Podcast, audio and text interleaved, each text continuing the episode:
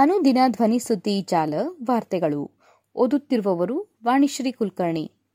February ಹದಿನೇಳು ಶನಿವಾರದ ವಾರ್ತೆಗಳು. ಈಗ ವಾರ್ತೆಗಳ ಮುಖ್ಯಾಂಶಗಳು. ವಿಶ್ವಾಸಮತ ಯಾಚಿಸಲು ಮುಂದಾದ ಮುಖ್ಯಮಂತ್ರಿ ಅರವಿಂದ್ ಕೇಜ್ರಿವಾಲ್.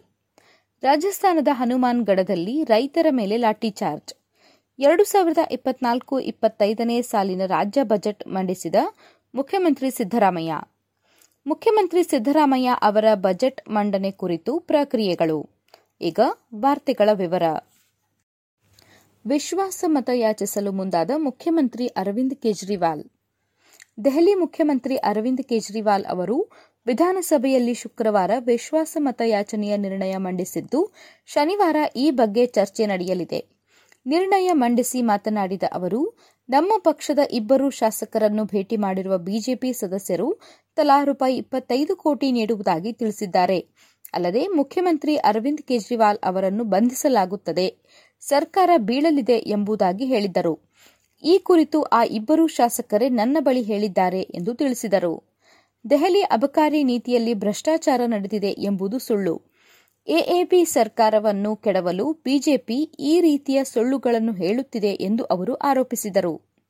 ದೆಹಲಿ ಅಬಕಾರಿ ನೀತಿಯಲ್ಲಿ ನಡೆದಿದೆ ಎನ್ನಲಾದ ಭ್ರಷ್ಟಾಚಾರ ಪ್ರಕರಣ ಸಂಬಂಧ ಮುಖ್ಯಮಂತ್ರಿ ಅರವಿಂದ್ ಕೇಜ್ರಿವಾಲ್ ವಿರುದ್ಧ ಜಾರಿ ನಿರ್ದೇಶನಾಲಯ ಆರನೇ ಸಮನ್ ಜಾರಿ ಮಾಡಿರುವ ಬೆನ್ನಲ್ಲೇ ಅವರು ವಿಶ್ವಾಸಮತ ಯಾಚನೆಯ ಮೊರೆ ಹೋಗಿದ್ದಾರೆ.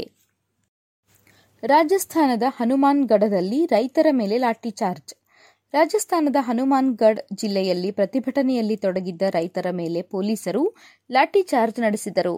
ಪ್ರಧಾನಿ ನರೇಂದ್ರ ಮೋದಿ ಅವರು ವರ್ಚುವಲ್ ಆಗಿ ಭಾಷಣ ಮಾಡಬೇಕಿದ್ದ ಕಾರ್ಯಕ್ರಮದ ಸ್ಥಳದಲ್ಲಿ ರೈತರು ಜಮಾಯಿಸಿ ಬ್ಯಾರಿಕೇಡ್ ಮುರಿದಾಗ ಪೊಲೀಸರು ಕ್ರಮಕ್ಕೆ ಮುಂದಾದರು. ಕಾರ್ಯಕ್ರಮಕ್ಕೆ ಅಡ್ಡಿ ಉಂಟಾಗಬಾರದು ಎಂಬ ಉದ್ದೇಶದಿಂದ ಪೊಲೀಸರು ಲಾಠಿಚಾರ್ಜ್ ನಡೆಸಿದರು. ಈ ಸಂದರ್ಭದಲ್ಲಿ ರೈತರೊಬ್ಬರ ತಲೆಗೆ ಪೆಟ್ಟಾಗಿದೆ ಎಂದು ರಾಜಸ್ಥಾನದ ಕಿಸಾನ್ ಮಹಾಪಂಚಾಯತ್ನ ರಾಷ್ಟ್ರೀಯ ಅಧ್ಯಕ್ಷ ರಾಮ್ಲಾಲ್ ಝಾಟ್ ತಿಳಿಸಿದ್ದಾರೆ. ಶ್ರೀ ಗಂಗಾನಗರ ಜಿಲ್ಲೆಯಲ್ಲಿಯೂ ರೈತರು ಪ್ರತಿಭಟನೆ ನಡೆಸಿದ್ದಾರೆ. ಪಂಜಾಬ್ ಮತ್ತು ಹರಿಯಾಣ ಜೊತೆ ಗಡಿ ಹಂಚಿಕೊಂಡಿರುವ ಹನುಮಾನ್ಗಢ್ ಹಾಗೂ ಶ್ರೀ ಗಂಗಾನಗರ್ ಜಿಲ್ಲೆಗಳಲ್ಲಿ ರೈತರು ಗ್ರಾಮೀಣ ಬಂದ್ ಆಚರಿಸಿದ್ದಾರೆ. ರಾಜಸ್ಥಾನದ ಬುಂಡಿ ಜಿಲ್ಲೆಯ ಕರವಾರ್ನಲ್ಲಿ ಮೂವತ್ತೊಂಬತ್ತು ರೈತ ಸಂಘಟನೆಗಳು ಗುರುವಾರದಿಂದ ನಡೆಸುತ್ತಿರುವ ಸಭೆಯು ಶುಕ್ರವಾರ ಕೊನೆಗೊಂಡಿದೆ. ಈ ಪ್ರದೇಶದಲ್ಲಿ ಹದಿನಾಲ್ಕು ಗ್ರಾಮ ಪಂಚಾಯಿತಿಗಳಿಗೆ ಕರವಾರ್ ಗ್ರಾಮವು ಕೇಂದ್ರದಂತೆ ಇದೆ. ಫೆಬ್ರವರಿ ಇಪ್ಪತ್ತೊಂದರ ಟ್ರ್ಯಾಕ್ಟರ್ ರ್ಯಾಲಿ ಕುರಿತು ಸಭೆಯಲ್ಲಿ ಚರ್ಚಿಸಲಾಗಿದೆ. ಎರಡು ಸಾವಿರದ ಇಪ್ಪತ್ನಾಲ್ಕು ಇಪ್ಪತ್ತೈದನೇ ಸಾಲಿನ ರಾಜ್ಯ ಬಜೆಟ್ ಮಂಡಿಸಿದ ಮುಖ್ಯಮಂತ್ರಿ ಸಿದ್ದರಾಮಯ್ಯ.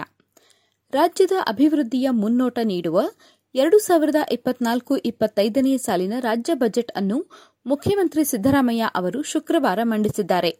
ಇದು ಅವರು ಮಂಡಿಸಿದ ಹದಿನೈದನೇ ಬಜೆಟ್ ಆಗಿರುತ್ತದೆ. ಬಜೆಟ್ ಮೊತ್ತ ಮೂರು ಪಾಯಿಂಟ್ ಎಪ್ಪತ್ತೊಂದು ಲಕ್ಷ ಕೋಟಿ. ಎರಡು ಸಾವಿರದ ಇಪ್ಪತ್ನಾಲ್ಕು ಇಪ್ಪತ್ತೈದನೇ ಸಾಲಿನ ಬಜೆಟ್ ಮೊತ್ತ ರೂಪಾಯಿ ಮೂರು ಲಕ್ಷದ ಎಪ್ಪತ್ತೊಂದು ಸಾವಿರದ ಮುನ್ನೂರ ಎಂಬತ್ಮೂರು ಕೋಟಿಯಾಗಿದೆ.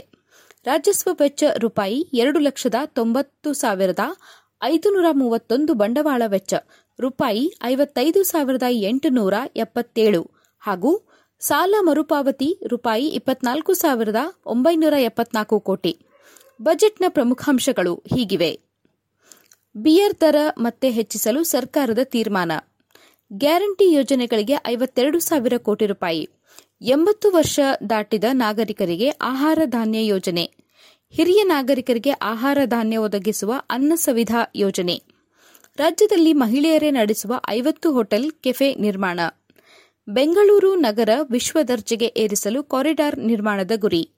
ಬೆಂಗಳೂರು ಟ್ರಾಫಿಕ್ ಜಾಮ್ಗೆ ಸುರಂಗ ಮಾರ್ಗ ಪರಿಹಾರ.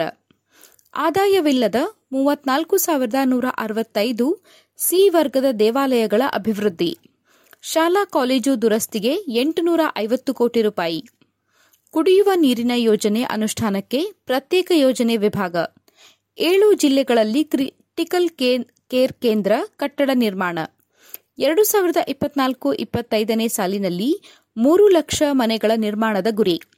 ಮೂವತ್ತಾರು ಲಕ್ಷ ರೈತರಿಗೆ ಇಪ್ಪತ್ತೇಳು ಸಾವಿರ ಕೋಟಿ ಬೆಳೆ ಸಾಲ. ಗೃಹಲಕ್ಷ್ಮಿ ಯೋಜನೆಗೆ ಇಪ್ಪತ್ತೆಂಟು ಸಾವಿರದ ಆರುನೂರ ಎಂಟು ಕೋಟಿ ರೂಪಾಯಿ ನಿಗದಿ. ಮುಖ್ಯಮಂತ್ರಿ ಸಿದ್ದರಾಮಯ್ಯ ಅವರ ಬಜೆಟ್ ಮಂಡನೆ ಕುರಿತು ಪ್ರಕ್ರಿಯೆಗಳು. ಕಳಪೆ ಬಜೆಟ್. ಮುಖ್ಯಮಂತ್ರಿ ಸಿದ್ದರಾಮಯ್ಯ ಅವರ ಬಜೆಟ್ ಮಂಡನೆ ಕುರಿತು ಮಾಜಿ ಮುಖ್ಯಮಂತ್ರಿ ಬಿಎಸ್ ಯಡಿಯೂರಪ್ಪ ಅವರು ಮಾಧ್ಯಮ ಪ್ರಕಟಣೆ ಹೊರಡಿಸಿ, ದಾಖಲೆಯ ಹದಿನೈದನೇ ಬಜೆಟ್ ಮಂಡಿಸಿದ ಮುಖ್ಯಮಂತ್ರಿ ಸಿದ್ದರಾಮಯ್ಯ ಅವರಿಂದ ಇಂತಹ ಕಳಪೆ ಬಜೆಟ್ ಅನ್ನು ನಿರೀಕ್ಷಿಸಿರಲಿಲ್ಲ. ನಾನು ನನ್ನ ಜೀವಮಾನದಲ್ಲಿಯೇ ಇಂತಹ ಕಳಪೆ ಮುಂಗಡ ಪತ್ರವನ್ನು ನೋಡಿರಲಿಲ್ಲ ಎಂದು ಕಿಡಿಕಾರಿದ್ದಾರೆ. ರಾಜಕೀಯ ಭಾಷಣದಂತಿರುವ ಬಜೆಟ್.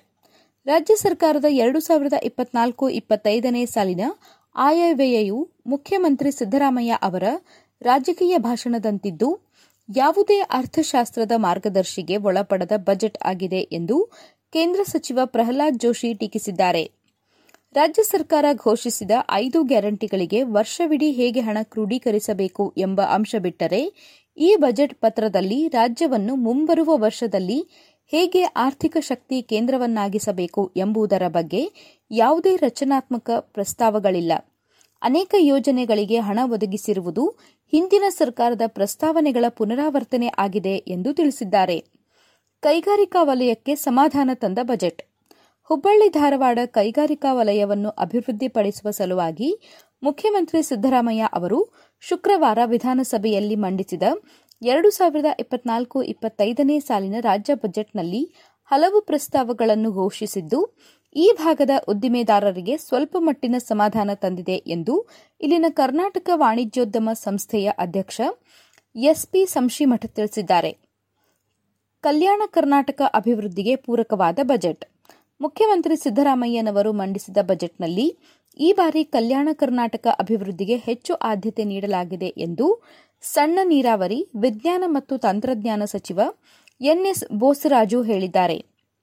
ಮುಖ್ಯಮಂತ್ರಿ ಅವರು ಅತ್ಯಂತ ದೂರದೃಷ್ಟಿಯುಳ್ಳ ಹಾಗೂ ಪ್ರಾದೇಶಿಕ ಅಸಮತೋಲನ ನಿವಾರಿಸುವ ಯೋಜನೆಗಳನ್ನು ಪ್ರಕಟಿಸಿದ್ದಾರೆ. ಕಲ್ಯಾಣ ಕರ್ನಾಟಕ ವಿಭಾಗಕ್ಕೆ ದೊರೆತಿರುವ ಯೋಜನೆಗಳು ಅಭಿವೃದ್ಧಿಗೆ ಪೂರಕವಾಗಿವೆ ಎಂದು ಪ್ರತಿಕ್ರಿಯಿಸಿದ್ದಾರೆ.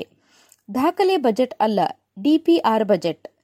ಮುಖ್ಯಮಂತ್ರಿ ಸಿದ್ದರಾಮಯ್ಯ ಶುಕ್ರವಾರ ಮಂಡಿಸಿದ ಬಜೆಟ್ ದಾಖಲೆ ಬಜೆಟ್ ಅಲ್ಲ, ಇದು ಡಿಪಿಆರ್ ಬಜೆಟ್ ಆಗಿದೆ ಎಂದು ಜೆಡಿಎಸ್ ಮುಖಂಡ ಎಚ್ ಡಿ ಕುಮಾರಸ್ವಾಮಿ ಟೀಕಿಸಿದ್ದಾರೆ. ಈ ಬಗ್ಗೆ ಸಾಮಾಜಿಕ ಜಾಲತಾಣ ಎಕ್ಸ್ನಲ್ಲಿ ಪೋಸ್ಟ್ ಮಾಡಿರುವ ಅವರು, ಇಡೀ ದೇಶವೇ ಅಮೃತ ಕಾಲದ ಬಗ್ಗೆ ಮಾತನಾಡುತ್ತಿದ್ದರೆ, ಮುಖ್ಯಮಂತ್ರಿ ಸಿದ್ದರಾಮಯ್ಯ ವಿನಾಶಕಾಲದ ಬಗ್ಗೆ ಚರ್ಚೆ ಮಾಡುತ್ತಿದ್ದಾರೆ. ಸುಳ್ಳು ಹೇಳಿ ಅದನ್ನೇ ಸತ್ಯ ಮಾಡಲು ಹೊರಟಿದ್ದಾರೆ. ಇದು ಹದಿನೈದನೇ ದಾಖಲೆ ಬಜೆಟ್ ಅಲ್ಲ, ಡಿಪಿಆರ್ ಬಜೆಟ್ ಅಷ್ಟೇ ಎಂದು ಹೇಳಿದ್ದಾರೆ. ಎಪಿಎಂಸಿಯನ್ನು ಡಿಜಿಟಲ್ ಸ್ಟೇಷನ್ ಮಾಡಿರುವುದು ಸ್ವಾಗತಾರ್ಹ.